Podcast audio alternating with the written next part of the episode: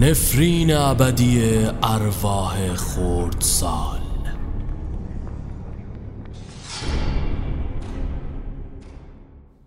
فنجون قهوه رو سر کشید و وارونه روبروی فالگیر گذاشت. فالگیر فنجون رو برداشت و با چشمای سرمه کشیدش به ته اون خیره شد. توی فنجون درون فضایی تاریک ماشین‌ها به سمت افق در رفت آمد بودن و صدایی از دور دست نزدیک و نزدیکتر می شد. درسته که شب تاریکه، اما خب چراغ گردسوز عزیز جون به اتاق نور و گرما می بخشه.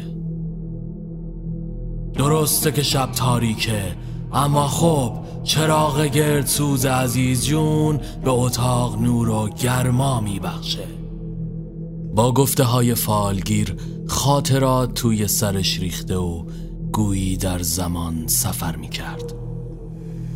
سکوت کوتاه مدت اتاق با خنده های کریه و عربدوار آقا بزرگ در هم شکست. چیزی که پیدا بود بساط عرق خوری و ماسخیار برهم ریخته بود. احمد و زهرا و فاطمه در حالی که همدیگر رو کنار می زدن از لای در داخل اتاق رو نگاه می کردن. عزیز جون در حالی که یک دست جارو و یک دست به کمر داشت سرشون داد کشید. دارید چه غلطی می کنید ذلیل مرده ها؟ هر سه مثل فشنگ در حالی که قهقه می زدن داخل حیاط دویدن. احمد کنار حوض نشست و دو دستش رو زیر چونه قرار داد. فاطمه تکه سنگی برداشت و با اشاره سر زهرا رو به بازی لیلی دعوت کرد. یک دفعه احمد مثل برق گرفته ها از جا پرید و دوون دوون توی زیر زمین رفت. صدای ترق و تروق اسباب و وسایل حیاط رو برداشت. فاطمه و زهرا با کنجکاوی دنبالش رفتن. احمد از زیر تلی از خاک یک تپانچه قدیمی بیرون کشید که بغچه پیچ شده بود. گره اون رو باز کرد و با هیجان سر تا پای تپانچه رو نگاه کرد. فاطمه و زهرا با دهانی باز به او خیره شدند. احمد لبخند شیطانی زد و سیبی که در دست زهرا بود رو ازش گرفت. سپس در حالی که دست فاطمه رو میگرفت کشان کشان اون رو به سمت دیوار برد و سیب رو روی سرش قرار داد. خرامان عقب رفت تا به دیوار رسید. زهرا متعجب نگاه میکرد. احمد سر تپانچه رو بالا گرفت. فاطمه زیرکی خندید و چشماشو بست. احمد چشم ریز کرد و انگشتش رو در حالی که میلرزید روی ماشه گذاشت و در لحظه ای اون رو فشرد.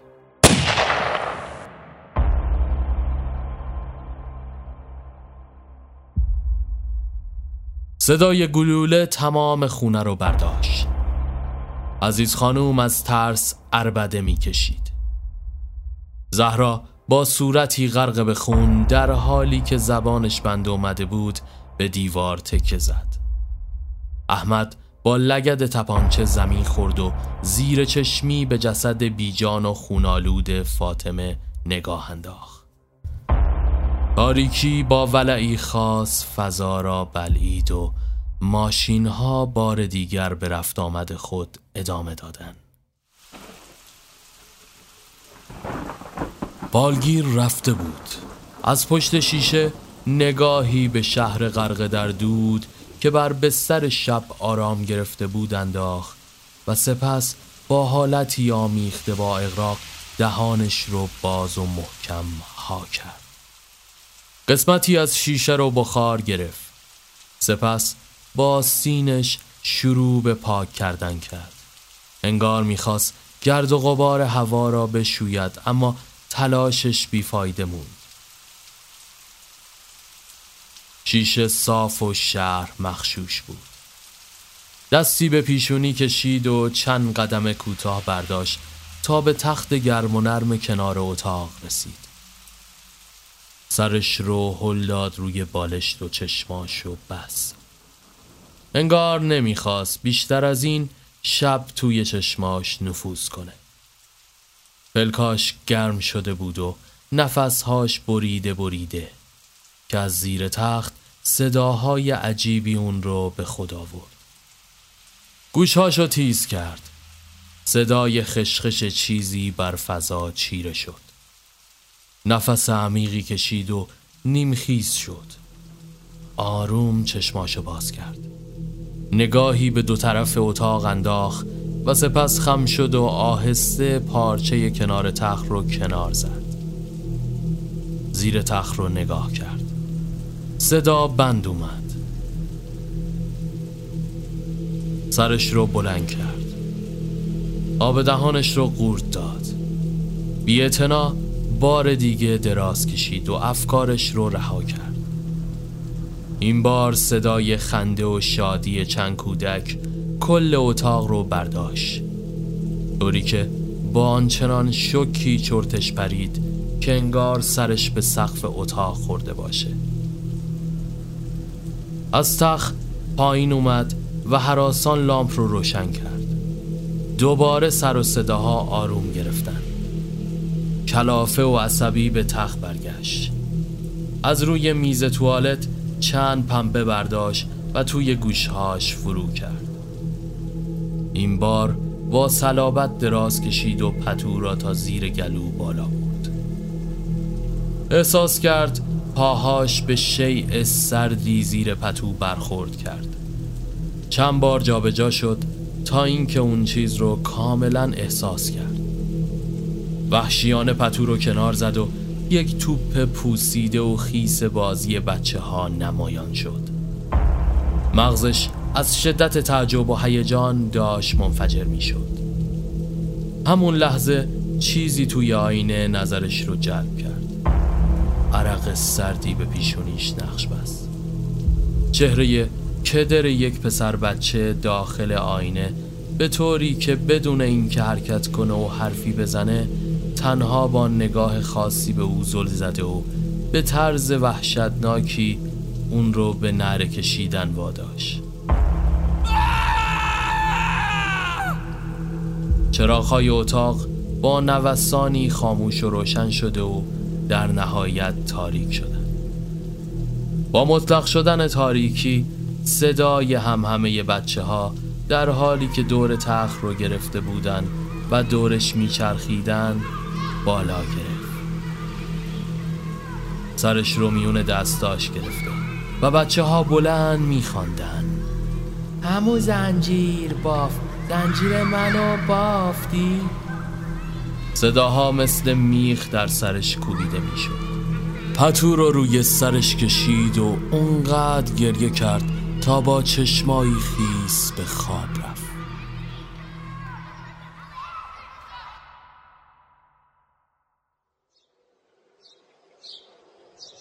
صبح فردا ملیحه خانم پیش خدمت خونه از راه رسید و با آقای خانه در حالی مواجه شد که با زیر پیراهنی و لباس خواب پایه تخت رو چسبیده و به نقطه‌ای نامعلوم خیره مونده بود. با دیدن این صحنه مشماهای میوه‌ای که در دست داشت روی زمین افتاد و ملیحه خانم چنگ به صورت انداخت. وای خاک به سرم، احمد آقا چی شده؟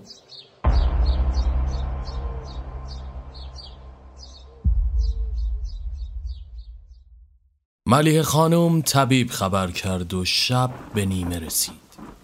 روی تخت دراز کشیده و پارچه نمداری روی پیشونیش نقش بسته بود. ملیحه خانم با دلشوره در آستانه در ایستاد و با دکتر پیری مشغول گفتگو شد. بعد رفتن دکتر به کنار تخت اومد و آروم نشست. احمد آقا چی شده؟ زهرا خانم میگفت دیروز صبح یه فالگیر اومده بوده اینجا. چیزی گفته خدایی نکرده؟ دکتر میگفت تنت سالمه، اما فکر درگیره. خب چی شده؟ بگو. احمد همونطور که به یک نقطه خیره شده بود دست دراز کرد، انگار میخواست چیزی رو روی هوا بگیره. ملیه خانوم با دلنگرانی دو دستش رو روی زانو قرار داد و سر تکان داد.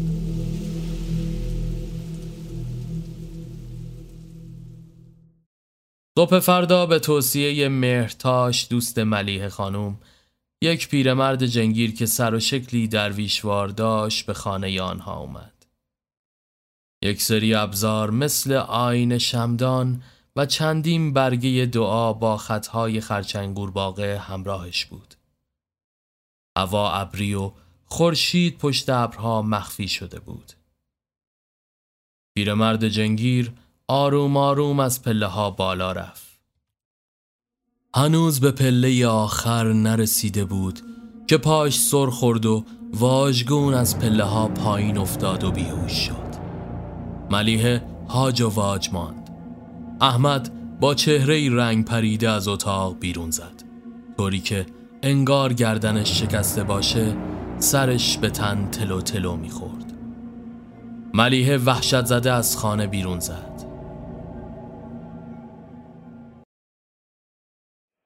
عصر اون روز اداره پلیس. توی اتاقی شیشه‌ای احمد روی صندلی بازجویی با دستبند و در حالی که به صندلی بسته شده بود رو در روی افسر بازرسی قرار داشت. چند مأمور پشت شیشه نظاره‌گر این بازجویی شده بود. افسر مظنونانه گفت: یه پیرمرد به قتل رسیده، در حالی که به گواهی پزشک قانونی یه شخص نیرومند از ناحیه قفسه سینه به اون ضربه زده. ضربه هم باعث شکستگی شده و همچنین بعد از افتادن از پله ها گردنش شکسته. حالا چه توضیحی داری؟ احمد همچنان در سکوت به میز خیره شد. مأمور با حالتی غرشگونه ادامه داد: بنا به گفته خانم ملیحه غفاری، پیش خدمت جناب عالی، جز شما و ایشون هیچ کس دیگه ای توی خونه نبوده. تنها چیزی که ایشون بعد ورود پیرمرد دیده اینه که از پلا واژگون شده و بعد شما بالای سرش پیدا شدی. حالا هنوزم نمیخوای چیزی بگی؟ احمد کمی سرش رو بلند کرد و با دست به نقطه‌ای پشت سر افسر پلیس اشاره کرد. افسر سر برگردوند و با سپیدی دیوار مواجه شد. این بار از شدت خشم دست احمد را وحشیانه پیچوند. سیلی به صورتش زد. دست سوخته ی حرومزاده، این بازی‌ها رو واسه من در نیارا. فکر کردی با دیوونه بازی میتونی خودتو بیگناه کنی؟ کور خوندی. بگو چرا کشتیش؟ چرا؟ صدای آژیر بلند شد و چند مأمور هراسان داخل دویدن و اونها را از هم جدا کرد و کشان کشان احمد رو به سلول انفرادی بردن. افسر مافوق با عصبانیت روی سر مأمور بازجویی داد کشید و اون رو بابت خشونتش سرزنش کرد. فردای اون روز داخل دادگاه و روبروی قاضی، احمد تو جایگاه خیره به نقطه‌ای نامعلوم بود. ملیحه خانوم با چشمایی پف کرده از اشک روی صندلی ردیف دوم نشسته و نظاره‌گر بود. یکی از مأمورها گواهی پزشک قانونی و دکتر رو با صدای بلند خوند. طبق آزمایشات و تحقیقات به عمل اومده، متهم در شرایط کاملا طبیعی و بدون هیچ مشکل روحی می باشد. بنابراین نامبرده متهم به قتل عمد بوده و حکم قصاص و اعدام وی صادر می شود.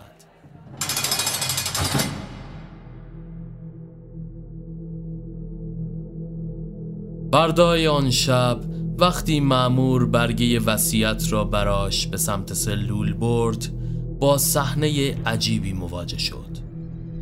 احمد توی سلول در حالی که با صورتی متلاشی انگار گلوله‌ای به او اصابت کرده باشه پیدا شد.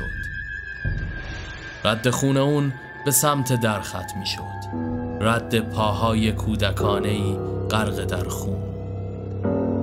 پلیس ها علت این حادثه رو خودزنی و کوبوندن ضربات سر به دیوار خواندند. این در حالیه که نگهبان وقت اوضاع اون شب رو کاملا آرام و بدون کوچکترین صدایی گزارش کرد.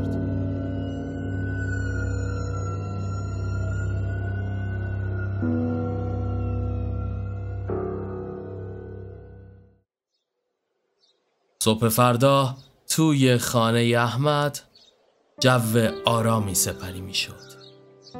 از رادیو صدای موسیقی به فضای اتاق می ریخت.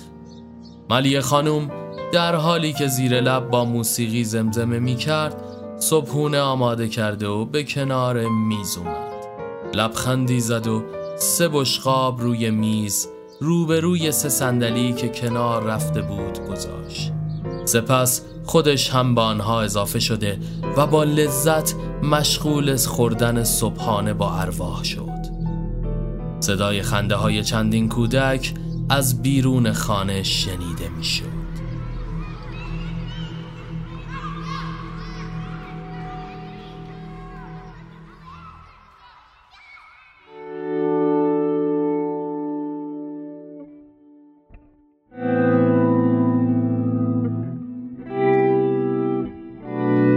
اگه در بند زنجیرم، اگه برای عشق پیرم،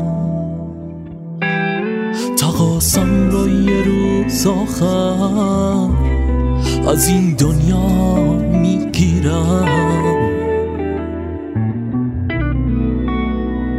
اگه درها به روم بسته است، اگه شیشه ها شکسته است، یه روزی انتقامم رو از این دنیا میگیرم.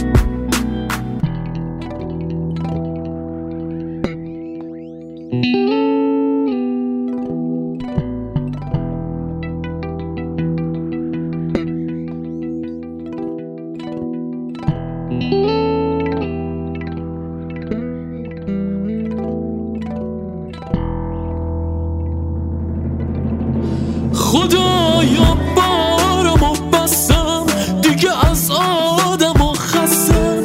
غریبم رو زمین سرد، پرم از هر چی زخم و درد. بگیر دستم تو نشکستم، بهت مدیون